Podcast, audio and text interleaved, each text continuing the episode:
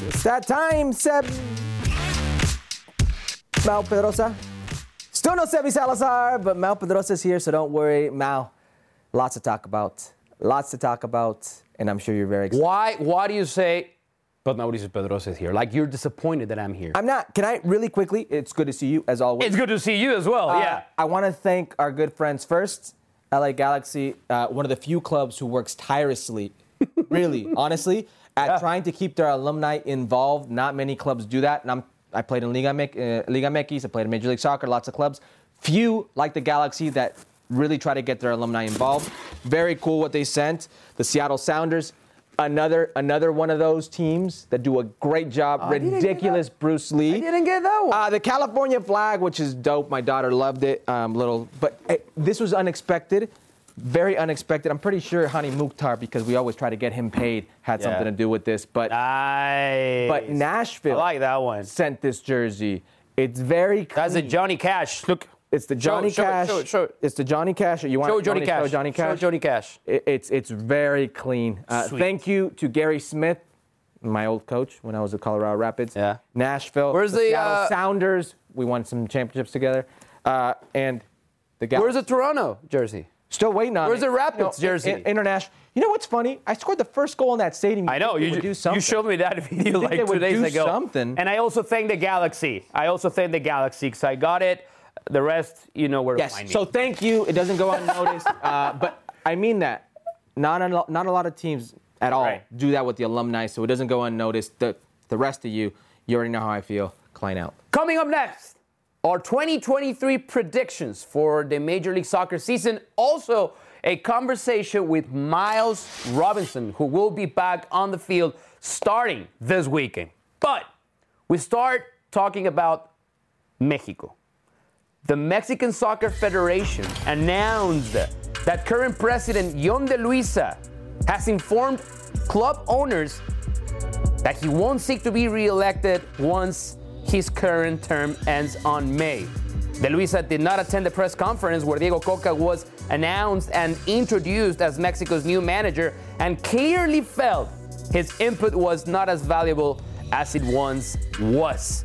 Uh, De Luisa leaves behind a new structure that basically did not believe he was the right guy for the job. He was making less and less sporting decisions. Under Yon de Luisa, the worst results in Mexican soccer in the last 30 years. Yes. But some say a lot of positives, including the best finances ever for Mexican soccer. So, is his exit good or bad for Mexican soccer? Neither. It's just another exit. It- you need to realize something about Yon de Luisa. Yon de Luisa is a scapegoat. Yon de Luisa is the shield for the owners. Yon de Luisa had no control over these sporting decisions. De Luisa isn't stepping aside, really.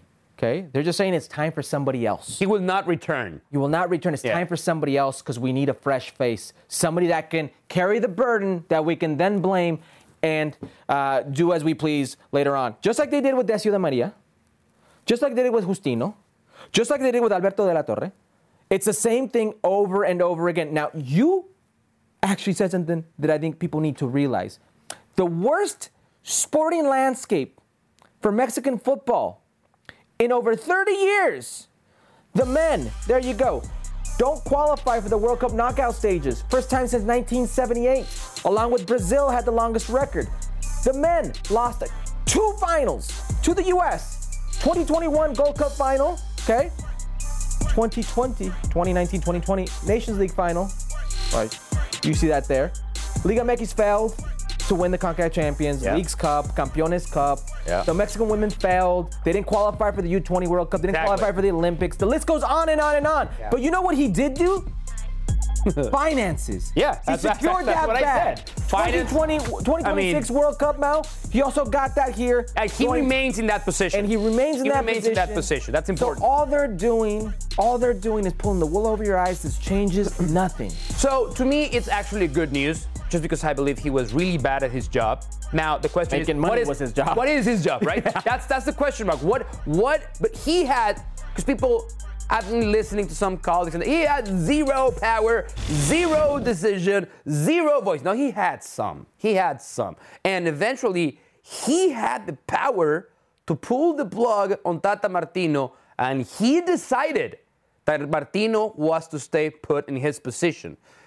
Uh, ESPN Deportes, Actually offered ESPN him an- another- an extension. Correct. I was going to say, Mauricio Ymay reported that Yon de Luisa offered Gerardo Martino to stay until 2030 with the Mexican national team. And he said no. Martino is the one who said no, let's wait until after the World Cup in Qatar. So I should feel excited that someone is going to hold that position, a new name.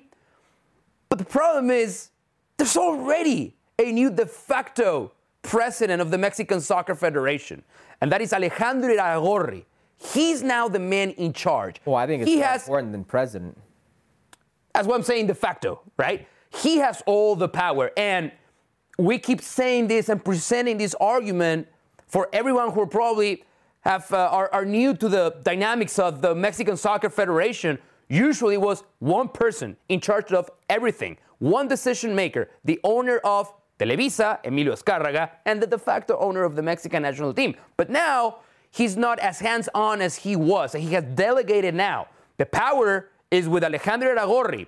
And maybe Yon de Luisa just realized this, but the moment Alejandro Irarragorri was in charge of this, how do you call it, council of owners? Committee. Committee of owners, that's when Yon de Luisa should have realized that he was no longer going to be the Mexican Soccer Federation president. You should also realize that it doesn't matter if it's him or if it's somebody else, you are a puppet to these owners. So that this puppet out, the next puppet in. Uh, in the end, in the end, he was a spokesperson, and no more than that. Exactly. He made a media tour that was embarrassing for someone who owns the title of president of whatever. He was destroyed by our colleague Paco Gabriel de. Not only he ours. was destroyed by former uh, sporting director of the Mexican national team, Ricardo Peláez, on air. Yeah. He knew his time was up. And it was actually a good time for him to go. Now, after he announced that he was not going to uh, run for re election, Correct. one of the most powerful names in Mexican soccer, actually in Mexican business, Yes. Ricardo Salinas Pliego. He is the owner of TV Azteca, the second largest uh, media network in Mexico, owner of Mazatlan, and owner of Puebla, but he doesn't want you to know that he also owns Grupo Salinas also. Salinas. Yes, he owns that. he yes. went on a it was not a rant but he went on twitter He went on Twitter. and, he, and he's good at twitter He's, he's good Wow. if No, you don't follow active. him follow He- him He's active. He's and active. he and he came with this list of proposals Initiatives, initiatives for the betterment of mexican soccer and i know you're very interested in, yeah, so talking about a few of you, those you proposals just touched on on uh, Ricardo Salinas and, and his importance to Mexican football. You should also know his importance to Mexico in general. He's the third richest person Yeah. in Mexico. Um, so when he says something, it's not just an idea; it carries a lot of weight. And he's also given us an inside track to what he wants. He, he said prioritize results in the national team.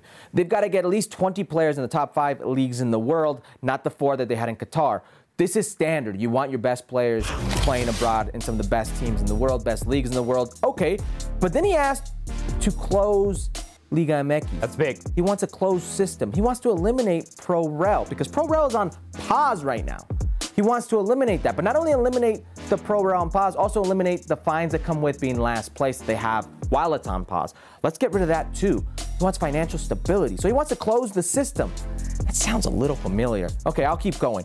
He also wants to eliminate the multipropiedad. He wants to eliminate the owners who have more than one team, which is ironic because he himself is one of those owners. Something and he's been for a while And not only been for a right now with mazatlan and puebla morelia But veracruz the lead it's, atlas It's funny because this is something that Major League Soccer just did not too long ago. They eliminated the multipropiedad, the multi-ship owners, uh, and also he wants to introduce fair play financiero, financial fair play. He talked about there being a limit, a cap, a percentage you can spend on players and coaches. Now, sans the coaches, this is very familiar to something I've seen somewhere else. where Isn't Major League Soccer run Oh, a yeah. salary cap as well? So, along with these initiatives, along with the now relationship that we have that is Leagues Cup, Campeones Cup. Some, and what we've seen with the national teams, okay, Soccer United Marketing, all these continued relationships that Mexican football has had with the Major League Soccer model. This is more to it. This is adding to it. This is what they're going for. They want a Major League Soccer model. They want to sell franchises. They want to close their pyramid. They want to protect themselves, the owners, the way Major League Soccer owners do. So, two big things for me from what he had to say. Number one, he was not the first one to publicly bring bring up the idea that promotion relegation will be definitely over. You know who the first one was? Who? Alejandro Irarragorri. And the, uh, and, and the same guy, Alejandro Irarragorri, had previously stated that if Mexican soccer wanted to grow as a business, they needed to impose financial fair play. That's going to be a tough one because I'm sure not every single owner of Mexican clubs will want you to know how their finances I, look I, like. I love how I love not how, everyone was just going to no, want that. and, and I, Trust me. Can I elaborate on that because I think it's a very good point. In, in Mexico, uh, for the longest time, um, when I was playing in Mexico, they had situations, club situations, where they had not only doble contrato, so you would sign two contracts, but up to three contracts. Why? Why would you sign two contracts? Now, let me tell you, they don't want to pay taxes on Ah, there you go. contracts. okay? Exactly. Uh, now, when you sign a double contract, you sign one that goes 20% to the federation. Okay, so let's say you make $10. Two of those dollars would be registered with the federation. The other eight dollars would be registered in a civil contract from um, company to you. Okay, but what happens is in some of these double contracts, they only pay taxes on the 20 or the two, I should say, excuse me, the two dollars. So if I don't That's get tax paid, fraud, pretty tax much. fraud, tax evasion. If I don't get paid, that's the contract they hand to the Mexican Federation that's being handed to FIFA. So if I don't get paid, they're only liable for the two dollars. Yep. So it's very damning for the player and very damning for the government. So on a lot of different scales, this, what I was telling you, they will never disclose the books. And if they do, wow. Yeah, uh, just to wrap on this, Ricardo Salinas said that they're going to miss Yon de Luisa as the president. But now he's pretty much being a loudspeaker for all the ideas from Alejandro Irarragorri. The best is yet to come for Mexican soccer, I guess. All right, let's run it back. Good news for good, news on the field for Mexican soccer. Chucky Lozano. Chucky Lozano is back on the field. He was a starter in the game against Eintracht Frankfurt. First assist of the Champions League season and actually played really well. He was named the player man of the match. He's been playing really well, been, been actually playing a lot. Uh, good assist, typical Chucky Lozano using his spe- speed, gets around the player. Uh, Osimhen was there to finish it off, but he's back, baby. Someone had said that he'd be ready for the start of the World Cup. Wow. Actually, was two months after that. But the good news is Tecatito Corona is back in training with Sevilla after almost 200 days after fracturing his left ankle. That's not two months. That's that's more than two months. They, they, they literally said there was Yeah, a chance right, he'd be right. ready for, for the World Cup now. 193 days? That's how serious it was. And it shows you how inept some of these people at the, I guess, the national team level were of saying they could get him back in time for the World Cup. That was that was unbelievable. Uh, the- uh, ta- take a look at the numbers of the Mexican national team with and without Tecatito Corona. Just the most important column wins. He was probably one of the most criticized players during the World Cup qualifiers, but his impact on the field is undeniable. Mexico really struggled trying to find a good replacement for Jesus Corona, Sevilla player. Speaking of Sevilla and La Liga, you can watch every single game on ESPN Plus right here. On Friday, Elche hosting Real Betis, and just take a look at Saturday, 12:30 p.m. Eastern Time. El Derby de la Capital, Real Madrid will host Robert Half research indicates 9 out of 10 hiring managers are having difficulty hiring. If you have open roles, chances are you're feeling this too. That's why you need Robert Half. Our specialized recruiting professionals engage with our proprietary AI to connect businesses of all sizes with highly skilled talent in finance and accounting, technology, marketing and creative, legal, and administrative and customer support. At Robert Half, we know talent. Visit RobertHalf.com today. Atlético de Madrid. Hi, it's Mike Greenberg letting you know ESPN Bet is ready to take you through all the biggest sports moments this spring. The official sportsbook of E ESPN has exclusive offers and markets from Scott Van Pelt, Stephen A. Smith, and me, plus many more. From the playoff intensity to finally getting out to the ballpark, there's no better time for sports fans. Sign up today. New users get a bet reset up to $1,000 in bonus bets if your first bet doesn't win. Download ESPN Bet today. What a play! Must be 21 plus and present in select states. Gambling problem? Call 1 800 Gambler. Terms and conditions apply. See app for details. 10 seconds on the clock. How many things can you name that are always growing? Your relationships, your skills, your customer base. How about businesses on Shopify? Shopify is the global commerce platform that helps you sell at every stage of your business. From the launch your online shop stage to the first real life store stage, all the way to the did we just hit a million orders stage. Shopify's there to help you grow. Sign up for a $1 per month trial period at shopify.com slash network, all lowercase. Go to shopify.com slash network now to grow your business, no matter what stage you're in. Shopify.com slash network. Cruz Azul finally has a new manager, and he's none other than the second winningest manager in league history. Tuca Ferretti finally signed his contract with the Blue Machine. Undisclosed duration of the contract, which is interesting. Odd. He's joined by Memo Vasquez, who was also former Cruz Azul head coach. Tuca Ferretti is back, and he spoke with Leon Lecanda. No soy mago, soy entrenador de fútbol.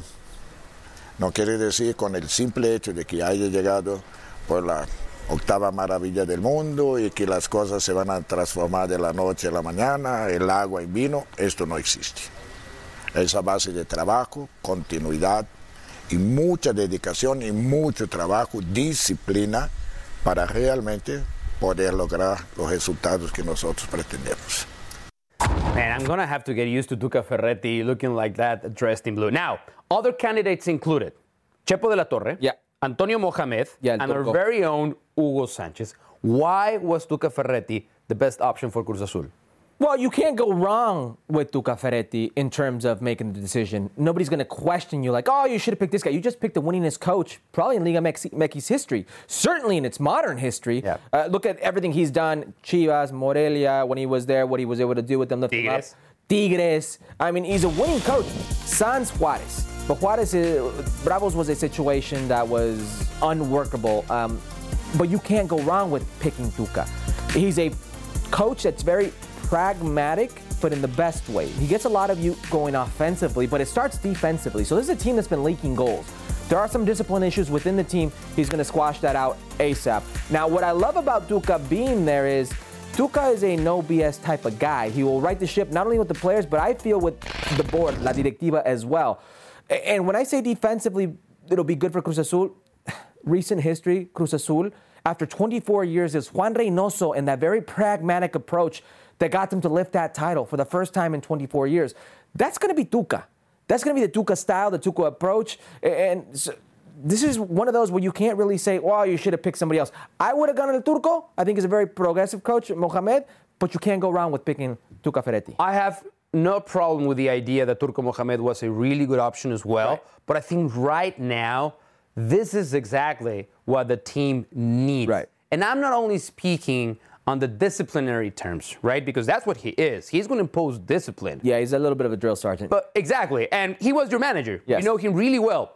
Um, by the way, by the way, Raúl Gutierrez must be sleeping like a baby with the bed that was made for him by those Explain players. what that means, Cruz the Azul. bed that so in Mexican, uh, um, in, in Spanish, when the players don't no longer want to be managed by a certain coach, it's called they make the bed for him, right? So Raúl Gutierrez clearly for the players was not the ideal guy because the team without him, they won twice and they played actually okay. So the situation maybe it's not as bad as it looks for Tuca Ferretti.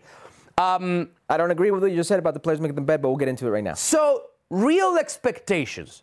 Is the team good enough to make what? Top eight? Top 12? And play the, the play-in round? Repechaje eh, minimum, eh, minimum is- the goal here. Now, I will explain why I don't believe that they've made the bed for him. It's a term that I don't believe in. You've got to have. You never saw it as a self-love, pro player. No, you got to be a professional. No, not at all. Now, listen to the teams. They have four losses in the season. Yeah. Okay, four losses in the season. They lost to Monterrey, league leaders. Best team They lost to Tigres, who are on their heels right now, so they're they're second place. They lost to Toluca, who are finalists last season, and they lost to Necaxa. If you watch that Necaxa game, they should have beat Necaxa four to one. They've been really good in the last. I, I couldn't. I couldn't believe they didn't beat Necaxa four to one. They lost the last. They won the last two games uh, with Joaquin Moreno, which to me just shows there's a base here. There's something you can do with. And also, can they make it? Yes. Let me give you the next five games for them. Okay. Juarez, Mazatlan, Pumas, San Luis, Querétaro. Only Juarez is in the top eight and eighth place, mind you. They can certainly make the playoffs now. Uh, and it wouldn't be the first time that he takes on a team that is in need of an immediate impact. He's done it before because we all have this recent memory of Tuca being great with Tigres. Right.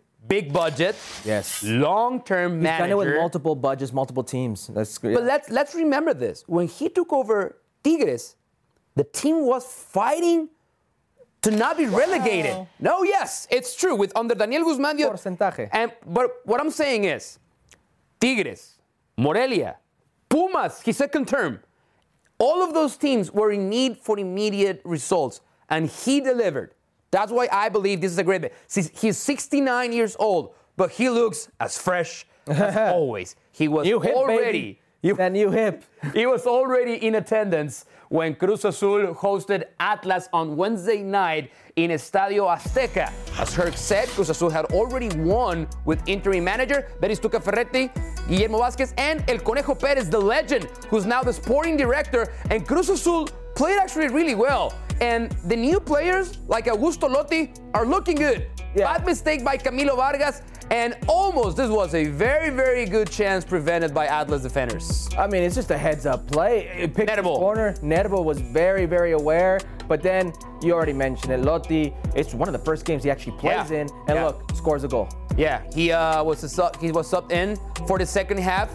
A true goal scorer in Argentina. That's that's what he was. All he knows is scoring. But then Aldo Rocha with the header, Jesus Corona with the save, and it is another win for Cruz Azul.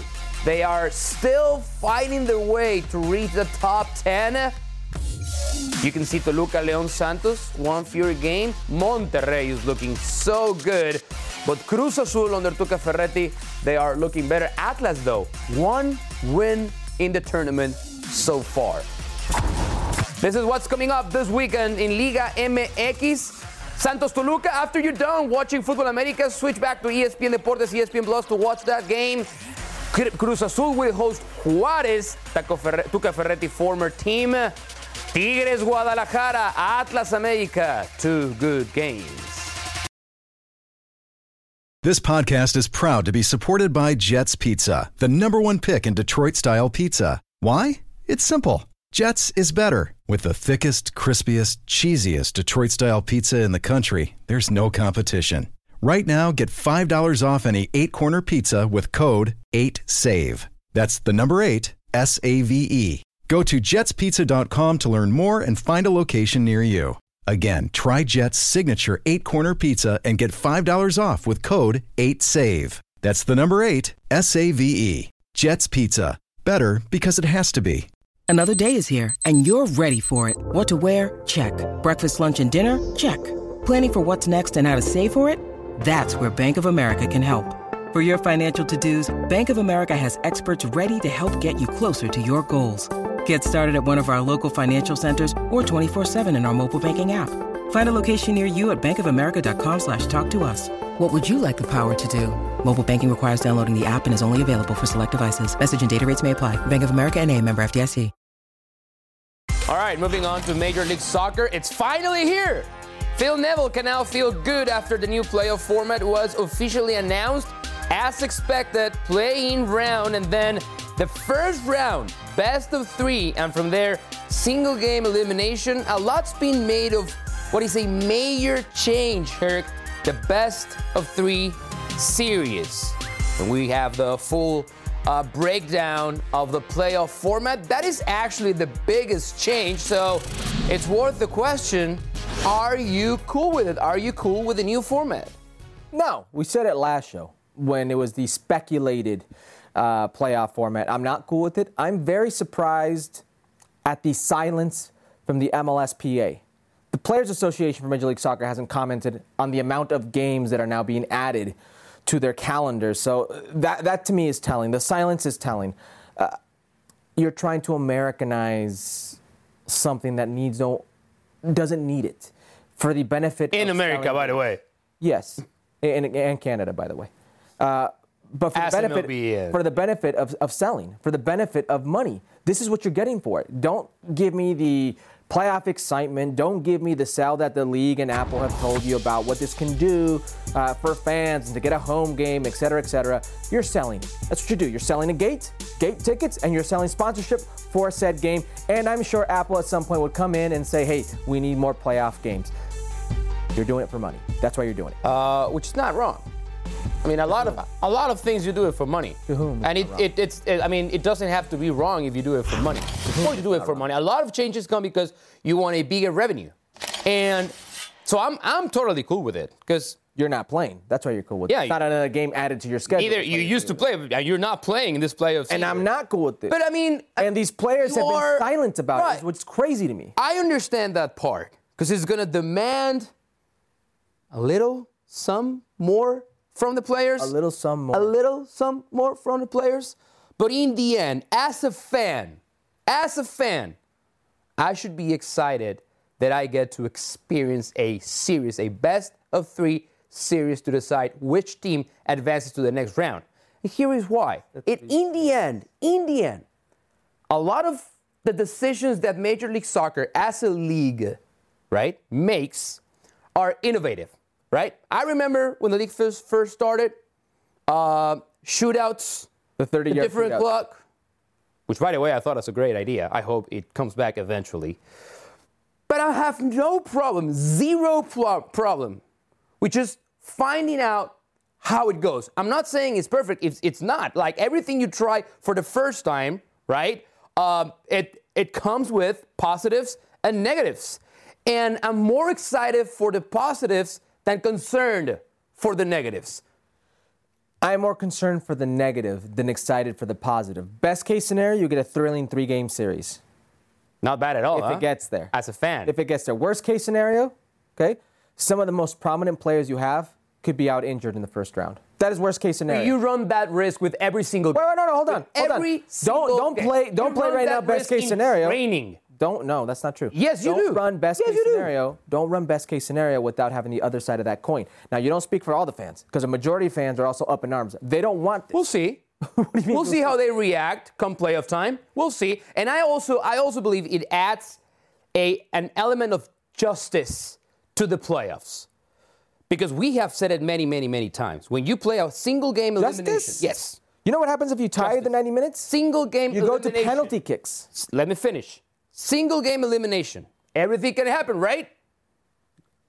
Eight seed can be the number one seed.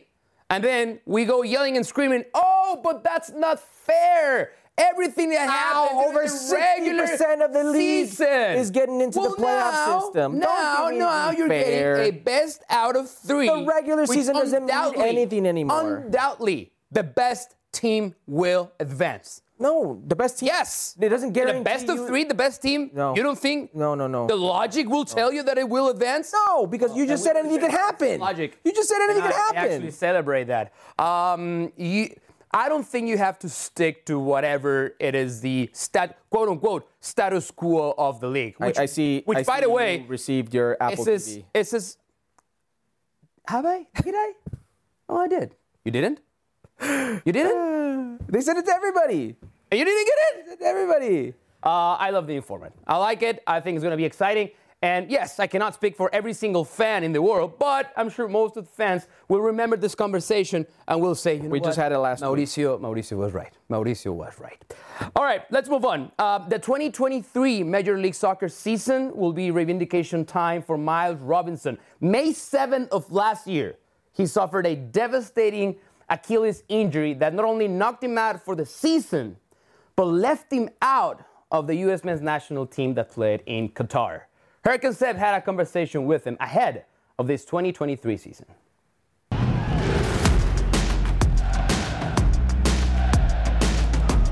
Swinging it across towards Martinez. Miles Robinson was there for Atlanta on the five stripes. Pull even in the 70th minute. Here's Kellyn Acosta to take the ensuing free kick. It's a free header right in front. It's turned in on a diving header by Miles Robinson for his first international goal. Miles Robinson of Atlanta United next with us here on Futbol Americas. Miles, great to have you with the show. Yeah, thanks for having me. So, what do you do in the off season? How do you spend the time? Uh, well, this off season I was pretty much just rehabbing my mm-hmm. Achilles, but uh, other off seasons I like to you know travel, spend times with uh, family. Tell us about the Achilles. Where are you at? Yeah, I'm doing good. I'm feeling really good, really fit, healthy. Uh, the strength's back, um, so I'm excited to get out there. You know, I've been there with that lengthy layoff mm-hmm. of an mm-hmm. injury, a knee injury, um, months and months of rehab, um, and I was in an off season. You were an integral part of, of, the U.S. men's national team. You helped them get to the World Cup. What was it like for you? One, watching them play in Qatar, and, and two, kind of seeing guys that maybe weren't in the picture starting. Uh, yeah, I mean, it was definitely a tough pill to swallow at some points, uh, but I think it's one of those things that uh, you know, it happened. You got to just recognize that fact that you can't change it now. So you just got to take what you can from it, and that's definitely a type of uh, fire that's burning, you know, burning in with within me, and uh, I'm excited to use it as motivation.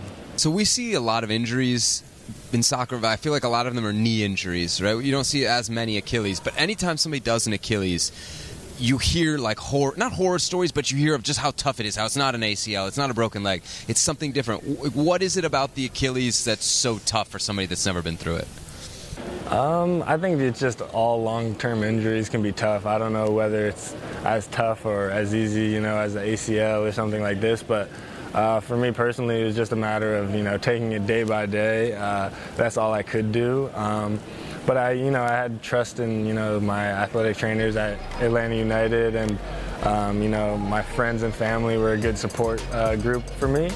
Um, so I tried to, you know, stay positive, and I thought I did stay positive for pretty much the whole time um, that I was hurt. And uh, now the fact that I'm actually slowly getting back training, you know, seeing the guys every day during preseason, I think that just kind of sparks me to, you know, finally take that next step forward. You've got the green light. You've pretty much been working out for like eight plus months. How do you feel? Now I feel good. I feel like um, this was a type of period in my career where I got to, you know, work out my lower body, is, uh, especially, you know, rehabbing, you know, lower body, uh, you know, muscles where I haven't in my whole career. And I think that type of uh, you know strength training is something I will definitely benefit uh, throughout my career, and um, I'm definitely feeling strong and fit. So I'm excited. The injury just comes at such a like horrible time. I'm sure there's no good time for an injury, right. but you're in the middle of a great season with Atlanta. You're on on the road to a World Cup. I mean, most people. He was center back one, right? Totally. I think most people had you penciled in, certainly on the roster. When it happens, like, what did you feel? Uh, yeah, I mean, I definitely immediately was like, because I knew it was Achilles, so I knew. Felt it roll up in there. Uh, I just felt like if someone kicked me from behind, you look behind you, no one's there, so you know, based on stories I've heard prior, that it was an Achilles, so I knew I was going to be out potentially for the World Cup, and that that's something that clicked immediately in my head, and is just a, a whole you know bunch of emotions, but. Um, you know, I talked to you know Greg a few hours after. You know, he said this is you know this is what's happened. Um, so all you can do now is just react, and it's based on like how you react, whether you know it's a positive um, situation in your life or negative, pretty much. And I'm definitely hoping it's a positive um, because right now I feel I feel really good, and I'm excited to you know take this season head on. Well, let's talk about that reaction you're going for. Uh, Atlanta United first, and then U.S. Men's National Team. What are your goals? Yeah, I mean, first with Atlanta United, we've got you know a new team. We're gonna have new faces around, um, so it's about you know uh, getting to that tight knit group uh, that we need to be in order to be successful. You know, we need to depend on each other. Uh, we have to you know hold each other accountable, um, and I think if we do that, we'll be successful. But it's a matter of you know just working hard, you know, trying to get better every day. And if, I think if we do that, we'll have um, a pretty good season. I think the ceiling's high for us. So um, obviously, you go into a season wanting to win everything. So I think that's my mindset personally. How different do you think you'll be as a footballer? Not physically, but but more up here.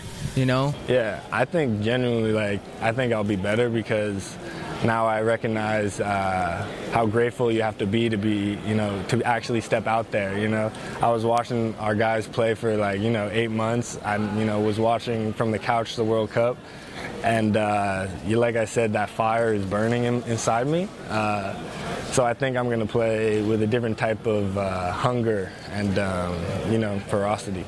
You mentioned the World Cup. We just had one of your teammates stop by a couple hours ago. He didn't bring the World Cup medal, but he's got a nice oh yeah tattoo. My man's tatted up of Yeah. the World Cup. I mean, when you see your guy Thiago Almada winning a World Cup, playing next to Messi, like how does that make you feel? No, it, it's pretty sweet. To be fair, he showed me, you know, some videos celebrating on his phone. You know, yeah, like you said, he's got his tattoo on his leg. I told him if I won it, it would be on my face or something because because that's the real deal. You you you know, you're a champion forever. So, you know, that's uh, you know, obviously props goes out to him. He's a great player. You can see it every every time you step on the, the field with him because he has great quality. Um, so yeah, hopefully he can bring you know what he's learned uh, out there in Qatar, and he can bring it to us, um, and you know, show what he's got. I don't want to discredit Thiago, but does this make it tangible? You know, does this make it like, wow, like this man just won a World Cup. I- work with them every single day. Like the next level is tangible, is there. Definitely, I think you know throughout you know my career, whether it's been U18, um, men's national team camps, and I'm uh, you know player at Syracuse. Uh, seeing these guys already signed professionally, I say, oh, I can play with these guys. You know, I can go pro. Same thing. You go to the next level, the next level. Maybe these guys are here, maybe these guys are there, but you're playing with them. You're competing with them, and you know, uh, you're letting them know that you you can play too. So I think it's this, that same type of mentality. You know, he went to the World Cup, he won the World Cup, but you better believe our guys are gonna you know compete with him day in and day out. You know, prove themselves. All right, Miles Robinson, great to have you with us here on Football Americas. Thanks for the time and good luck this season All right, with thanks, Atlanta guys. United. All right, thanks, guys. Miles Robinson, 67% duels won best in the league since 2018 with at least 5,000 minutes played. That's an amazing rate of duels won. Good conversation with him. Yeah, good player. Just missed out on the World Cup. You can see he's hungry. He's dedicated to get back to his uh, winning ways. Okay, so the season kicks off this weekend, so I guess it's now the right, the proper time to make our season predictions public. We usually make predictions, not every single prediction we make public, but now this is the time. And we will start with who believe will be the best either signing or transfer for this upcoming 2023 Major League Soccer season. All right, I'm going for, excuse me if I butcher the name right now, Stipe Biuk. LAFC's 20 year old wonder kid. Uh, I should say wonder boy because he was actually uh, in the shortlist for the Golden Boy Award.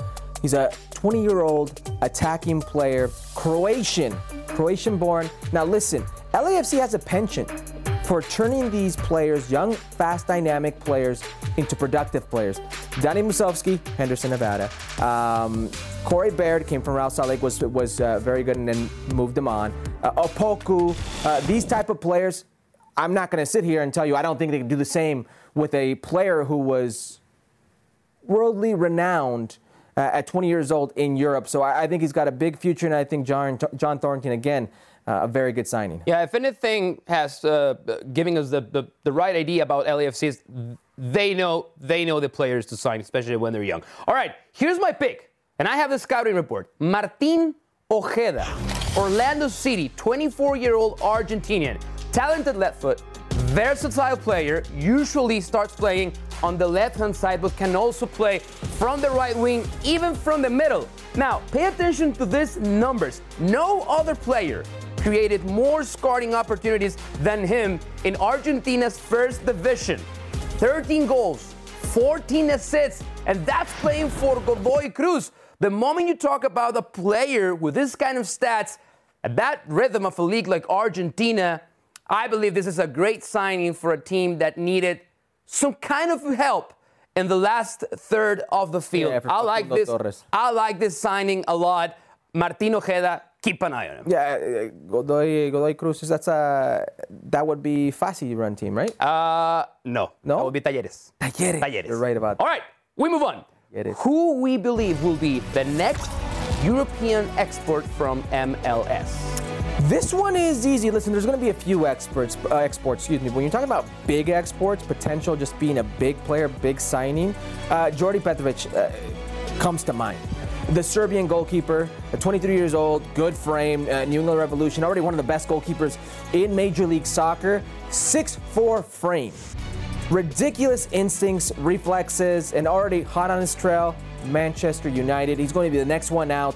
Big player coming out of Major League Soccer who can make waves. Yeah, he's a great goalkeeper. Um, I'm going to go with a very familiar name as well, and someone who it wouldn't be the first time that has been linked to a move to a European club, and that is Jose Cifuentes from LAFC. We already stated how they're great at scouting young players. Uh, this would be his fourth season with LAFC. Three outstanding seasons so far. Played in the World Cup. 23 years old.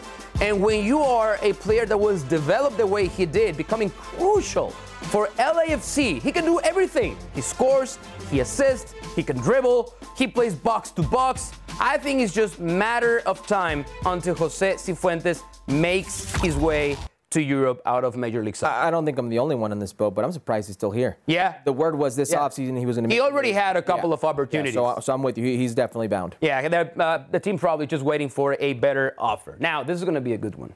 Golden Boot, top scorer in Major League Soccer 2023 for Herc is. Or Hany Mukhtar! Honey, get paid! Honey, get paid! Listen, he's my pick for MVP.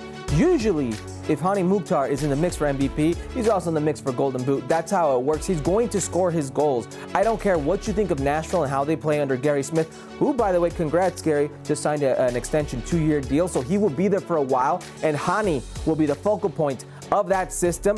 He's going to get his goals. He's going to get his stats. That man make, will be in the running for the Golden Boot, and he's my pick. current MVP of the league. All right, uh, I think I touched on this a little bit on Monday's show, but I'm committing even more to my pick for Golden Boot 2023 Major League Soccer. Javier Chicharito Hernandez. 2021 season started 20 games, scored 17 times. 2022 season started 31 games, scored 18 goals. That was low season for him. This is a contract year for Javier Hernandez. He has better help this year. The partnership with Riqui Puig is working fantastic, even though some pundits didn't believe it was going to be like that. Big question is can Chicharito stay healthy? He has, he's not going to start healthy this season. That's also correct.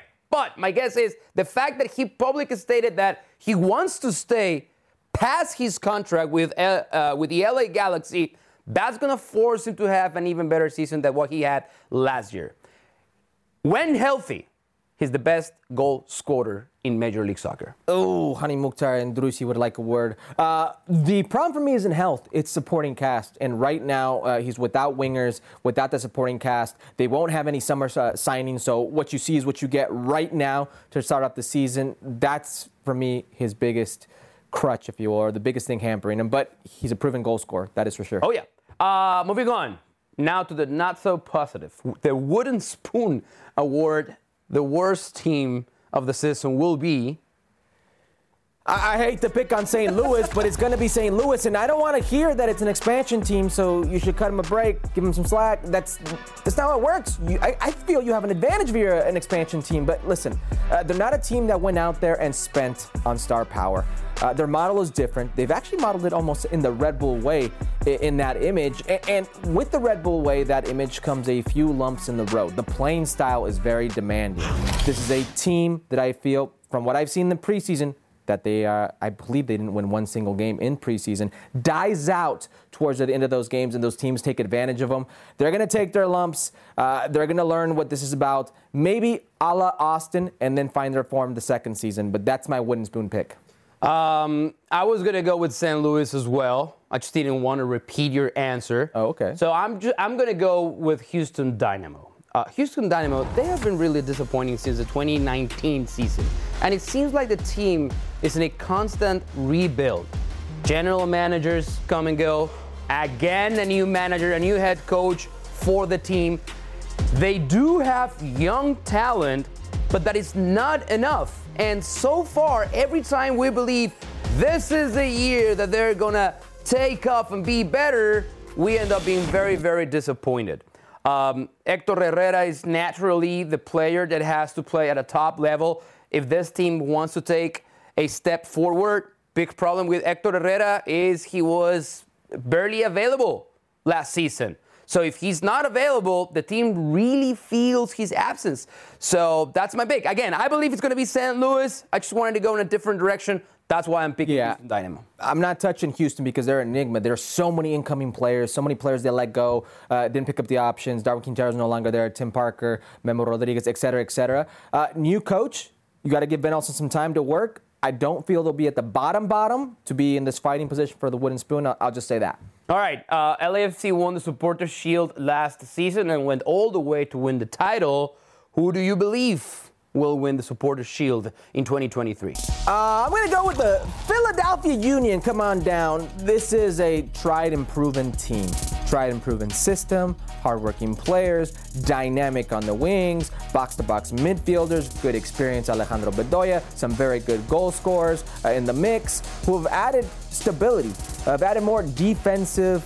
Um, depth, if you will, Damion Lowe. You also have players uh, who come in there who can do some very good things like Joaquin Torres, and it's the manager. I- It's Jim Curtin. How much I believe in Jim Curtin. I feel this team.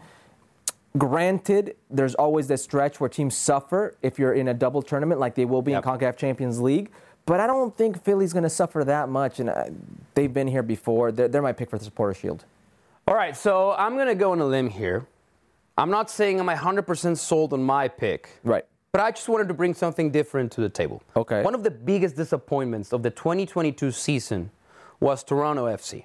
It was a big letdown because they have big names in the coaching staff, Towards the end, they had big names. on the field, towards the exactly. That's that's the key right there. Towards the end, the team made some key signings. So I believe after finishing 13th in the Eastern Conference last season, Toronto FC has enough to be the biggest surprise in recent memory and end the regular season as the number one team in the country and winning the Supporters Shield. Uh, in their How crazy does that sound? In their country, probably they will be the top team. uh, in, in Major League Soccer, I, I don't know. They will be fighting, that's for sure. They will be fighting, yeah. biggest turnaround. Probably better. If I had to pick a, the biggest turnaround, I, I would bet on Toronto FC. You've got a very proven coach in, in Bob Bradley, some very experienced players in Michael Bradley, Lorenzo Insigne, Bernardeschi. Sean Johnson, Yeah, the goalkeeping yeah, position was yeah, maybe an enigma. You added Matt Hedges. or some stability to that spine. This is a very interesting team. Yeah, I really like Bernardeschi. I know all the uh, the spotlight were uh, Insigne. with Insigne, but Bernardeschi was first of all he was He was more productive. Why is that he signed with the team. No, at his age, right? And he was very, very, Very productive. productive. And he really enjoyed his time playing in Major League Soccer. All right, two for one now. The matchup for the MLS Cup and who will win it? Who will win? Who will win it all in the 2023? Well, I'm actually going repeat with my matchup. I'm going Philly uh, is going to be there, and it's going to be against LAFC. Now, I've spoken about Philly and how good and the stability that they have. Let me one second focus on LAFC. LAFC may have lost a few names, arguably the most influential players uh, for MLS Cup, Chicho Arango, in your ability to get there, and Gareth Bale, who single-handedly saved the game for you and took it to penalty kicks. Um, lost those two players. But they're very savvy in the way they pick players up and the way they try to rebuild and replace. I've already spoken about Stipe uh, Biuk and what he could do. Denil Maldonado, uh, Aaron Long, Timothy uh, Tillman, the brother of Malik Tillman, U.S. national team player. Some smart little pickups. And John Thorrington, this is what he does. He lives for this. I'm not convinced this is the team right now that we will see come at MLS Cup time. You're not fooling me, John Thorrington. I know he has something up his sleeve, and come summer, there's going to be a big signing or two that reinforce this team. So I feel they will be there. But they're going to get there. Doesn't mean they're going to win it. I, am all in on Philly this year. I, I really think Philly? it's it's the Union's time. I, I think Jim Curtin's time. Well, they were very Ale close Bedoya going to lift that cup. Uh, the Gazdag, they've got some very interesting players. A very good defensive duo. That midfield with El Brujo and Bedoya is among the best in the league. Uh, I'm all in on Philly this year. They were just a few seconds away, actually, for winning it all They were. last season. I like Philadelphia a lot. Uh, so my matchup, I'm going to go with LAFC. I'm not going to repeat a lot of things you said, but I believe the fact that Carlos Vela is staying put, the fearless leader, uh, I know he's not going to score the same amount of goals or give the same amount of assists. LAFC will play Orlando City.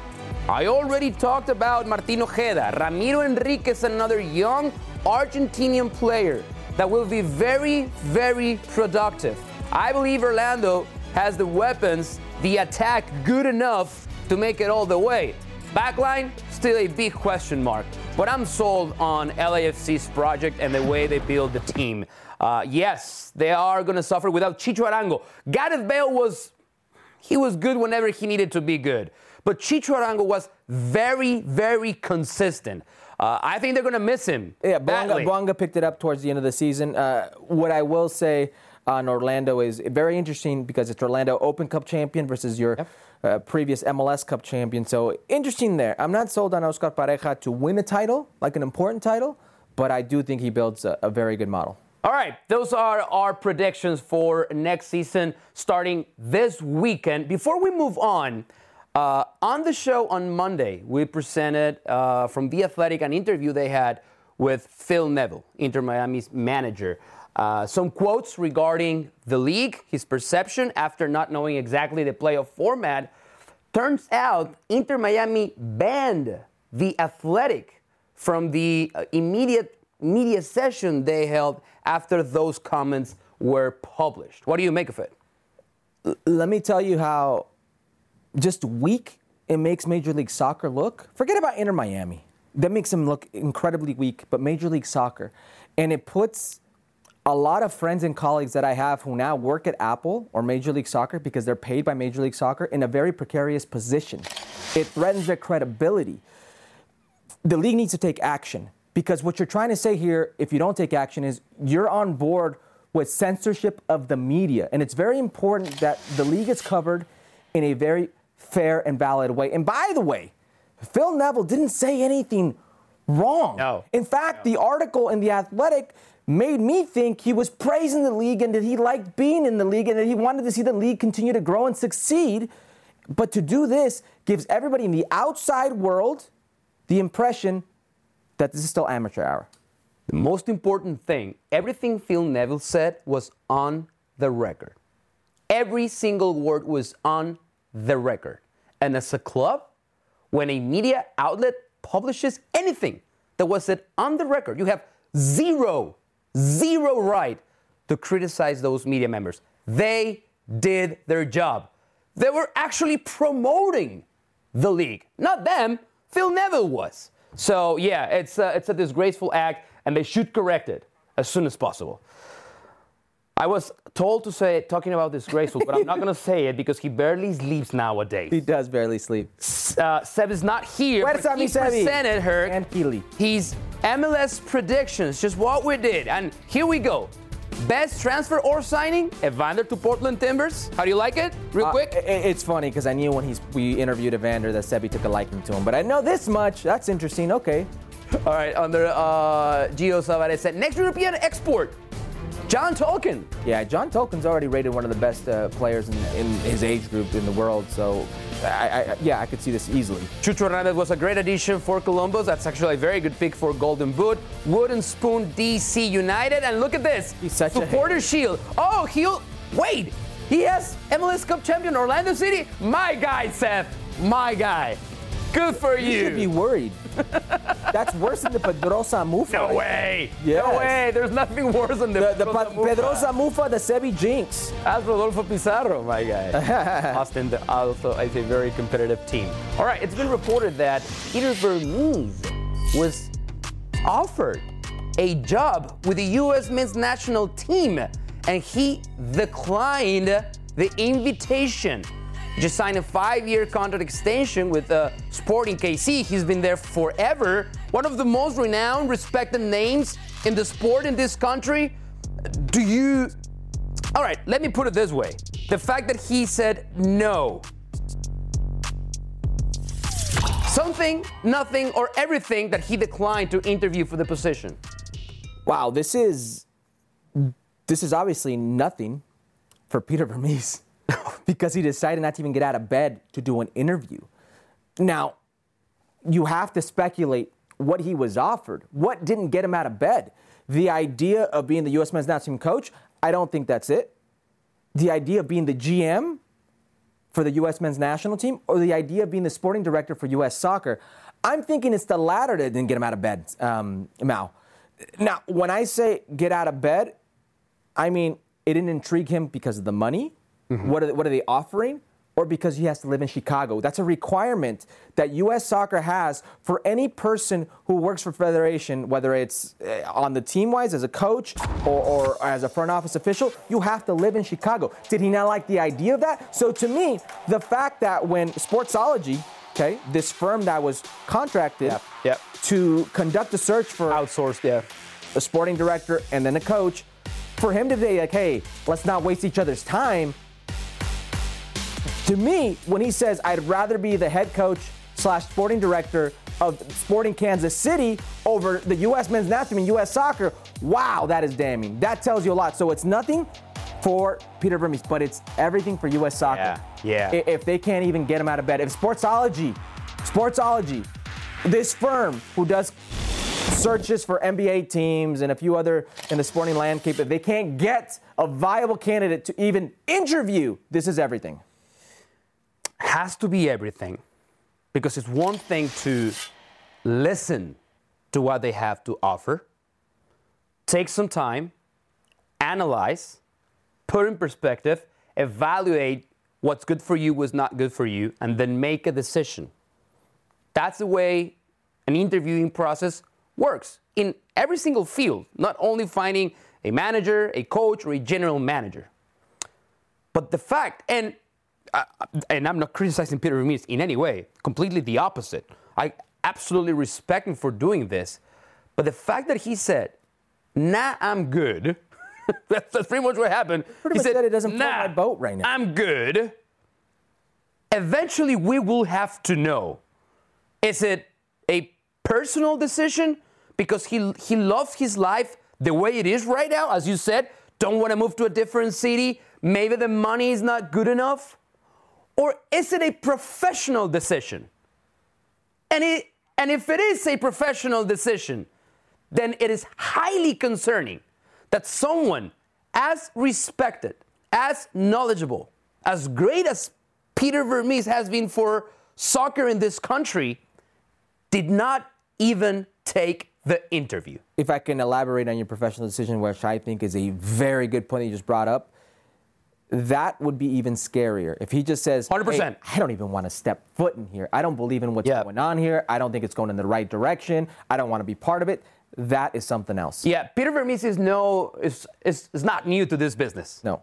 And and and he knows a lot.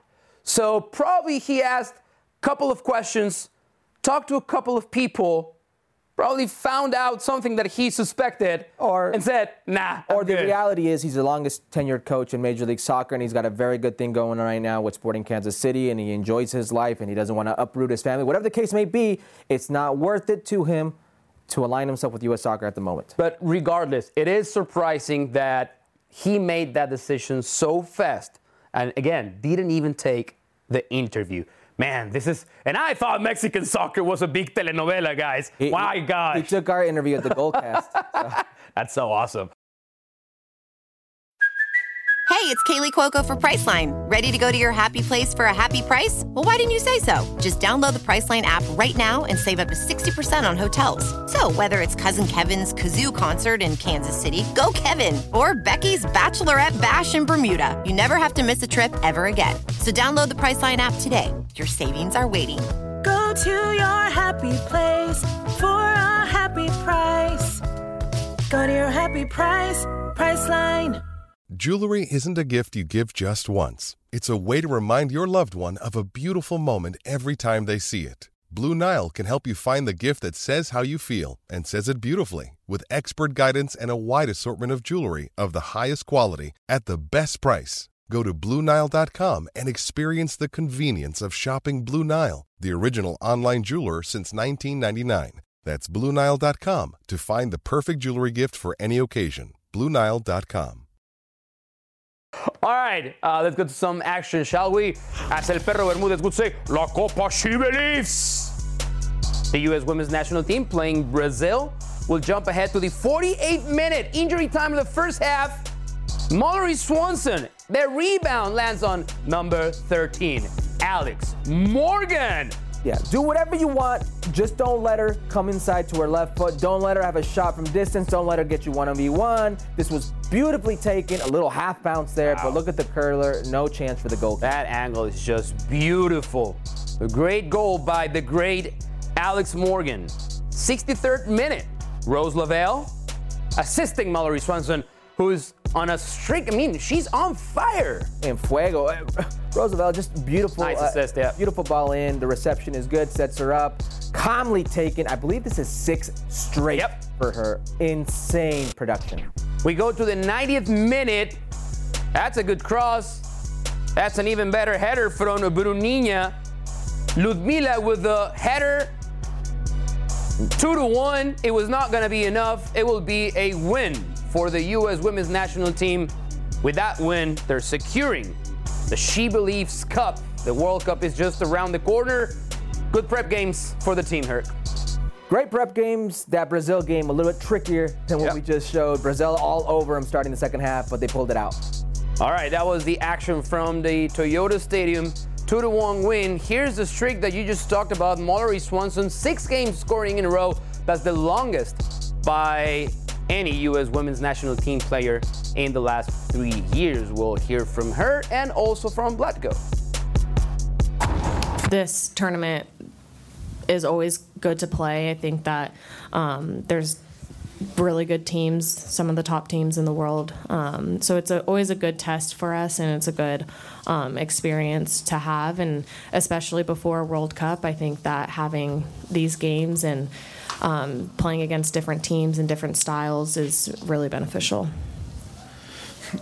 Uh, it is a it is a very good tournament, and I, and I don't think. Uh, we're going to talk a lot about uh, the title. We're actually going to talk a lot about uh, the play and uh, and um, the the details, and uh, we're going to use the use these uh, games in preparation uh, um, uh, to prepare furthermore for the World Cup. So that's what uh, that's what uh, is good about this. It's not necessarily the title. Obviously, we enjoy winning. We enjoy winning the, the, the title, but it's the the the outcome of this game is what is more important for us. the whole time throughout the tournament, while while we were in camp, we we're talking about uh, it's not about uh, it's not just about this tournament. It's about uh, preparation for the World Cup.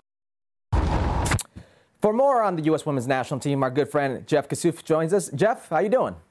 I'm good, Herc. I'm back from Orlando, so I got a few warm days. Oh, lucky you. Nothing but rain and hell over here, so I'm a bit jealous. All right. Mallory Swanson. She was left off the Olympic roster by Vlatko Andonovski. Certainly no leaving her off the World Cup roster. Uh, right now, six games, uh, six goals. Is she the most important player for Vlatko Andonovski? Yeah, I mean, I think that's undeniable at the moment, right? Uh, you know, this is a team that I think we saw in the She Believes Cup at times. You know, and this is true of any team that's that's trying to win a World Cup. You have to grind a little bit uh, against other top ten opponents, and you need a player to come through. In 2019, that was Megan Rapinoe at the World Cup, obviously, and I, I think you look at Swanson, the the form that she's in. We're talking about the immediate here, this six game streak, and and you know that's like you know we're in a World Cup year now. The world's starting to notice. She's been on this form for going on really two seasons in the NWSL and, and really carrying into the U.S. picture here. So, you know, I, I, think undeniably, especially with how important wingers are in this system, she's the most important player for them right now. Jeff, what's the biggest change you've seen in Mallory uh, from that Olympic era, the Olympic moment of not getting called in until now? Yeah, you know, I think she's been really introspective. I mean, look, this is a player who was a teenager when she started. She came in with a lot of pressure. I mean, it was four years ago or so now that I think every media outlet that that we could imagine had sort of the think piece on this being Mallory Pugh's time to to break out and shine. And um, you know, it came with a lot of pressure. And and she's still a relatively very young player, and and she's matured quite a bit. Uh, I would say since that Olympics, even in in those you know that year or so before that, she's talked about it. I've talked about it with her about um, she had the you know the a couple of trades within the NWSL that sort of opened her eyes, and I think she's sort of kind of processed all of these um, with things that you could look at and say maybe that was a negative, um, or, or, you could let fester and become a negative if you're a player. And, and she kind of looked within herself and said, you know what, I need to look forward. And I think as as simple as that might sound, and, and you know, Herc, I mean, sometimes the mental aspect of that, you just got to get that right and and get out of your own way sometimes. And I think she's talked about quite a bit that she's been able to do that, not let herself get dragged down by perhaps some negative news in the moment and look forward. And and really the past two years she's been on a tear. Absolute tear. She's absolutely figured it out. Uh, the question now I have for you, let's shift into the midfield, is has mm-hmm. Vlatko figured out the midfield? So, I mean, I think he's had it figured out in his mind, right? I mean, Andi Sullivan, Lindsey Horan, Rose Lavelle, that's been the trio for most of the past year, even in this transition. It's been clear that, that that's what we're looking at, especially with with the unfortunate injury to Catarina Macario, who's who should be back soon, and and you know trying to figure her out in the ten last year in spring. So I mean, I think the the starting midfield core he has known. What I think we learned in the She Believes Cup, at least a little bit more, is about his depth. Uh, I think Ashley Sanchez in particular, Rose Lavelle missed the first two games with a slight injury, and we saw you know, Ashley Sanchez, I think, did pretty well in that number 10 role. We saw her in New Zealand as well when Rose Lavelle dropped deeper you know, I think we saw there a player who certainly Lavelle is the starter there, right? But you're going to need some rotation. You're going to need to to rest some players at times when you can, or hopefully you can at a World Cup.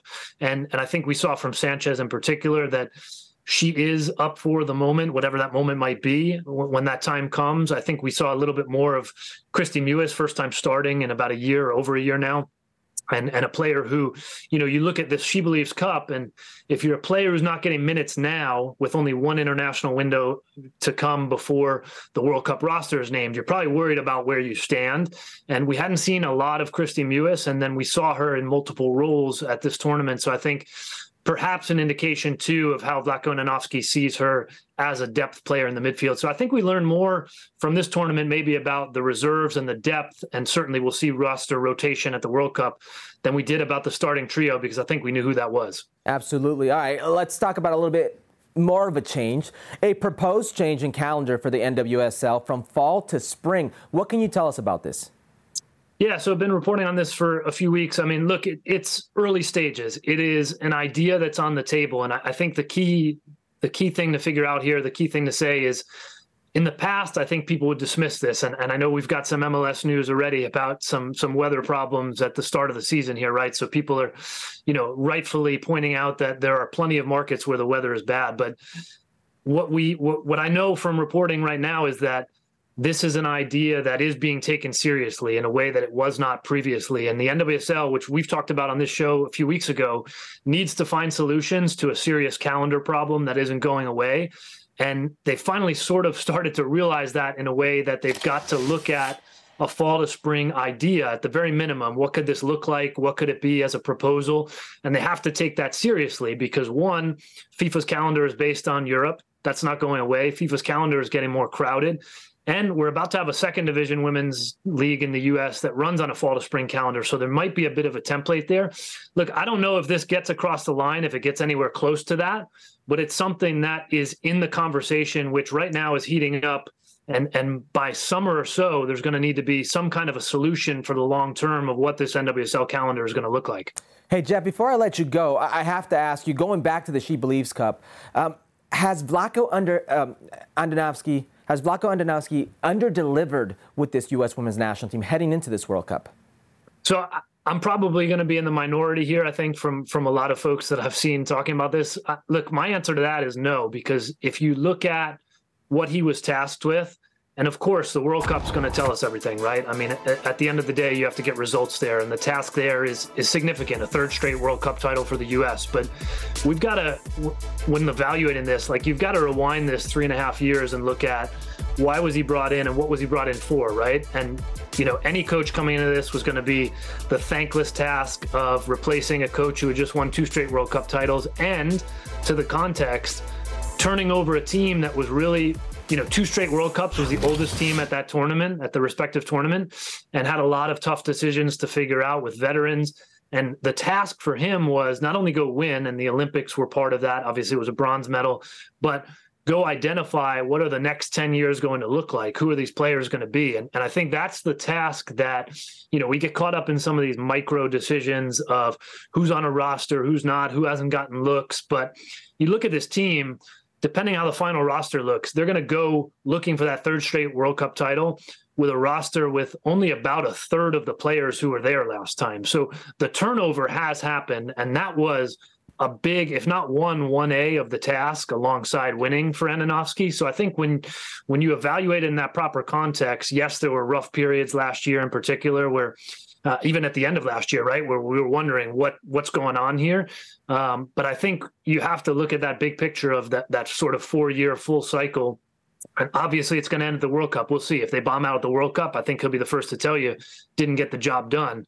But having turned over the generation of players, that's happened, and now we'll see what the task is. But in that sense uh, he had to do these things. I think he's had to manage some really tricky situations within that.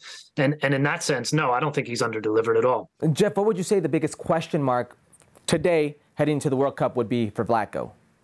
Uh, on the roster, I, mean, I think there's there's probably a couple places you look at. Who's the center back pairing? I think it's, I mean, Becky Sauerbrunn's the captain, so I think it's pretty safe to assume she's going to be one of those players. Is it Naomi Girma? Is it Alana Cook alongside her? And then, you know, I think the midfield, as much as there's some some hand wringing over it, I, you know, we know who that is. I think we've got our answers fully healthy of who the fullbacks are with Emily Fox and Crystal Dunn. And, and the wingers, I mean, we talked about Swanson, and when Sophia Smith is healthy, those are those are you know first names on the team sheet. So I think maybe the biggest question that we're looking at, and, and part of this, again, we've talked so much about health of this team. Catarina Macario is coming back. Is she a nine? Is she a 10? You know, Rose Lavelle being that 10. Um, you know, I think this boils down to the nine position. Is it Alex Morgan, who's been on, you know, very good form herself for the past year, including for the U.S.? Is it Catarina Macario? I think the answer is probably somewhere in between as far as the tournament goes splitting a group stage, perhaps, assuming Macario is healthy to do that, and then see what that looks like in the group stage, and then you know you evaluate from there for the knockouts. But you know, I think that could be one of the biggest looming decisions for Andonovski is is it Morgan, is it Macario, and then whichever one he goes with. Uh, there's some different consequences to that in terms of the team shape and how Swanson and Smith play off that player. Jeff, my man, always a pleasure. Thank you for your time. Yeah. Thanks for having me. In case you missed it, CONCACAF will be represented by six nations in the next FIFA Women's World Cup. Haiti and Panama punched their ticket. Both of those countries reaching the tournament for the first time in their history. They're joining the US, Canada, Costa Rica, and Jamaica. It's crazy to me that six CONCACAF teams make it to the World Cup and not one of them is Mexico. With the success of Liga MX Femenil, it is insane to me. And when where was the qualifier played at?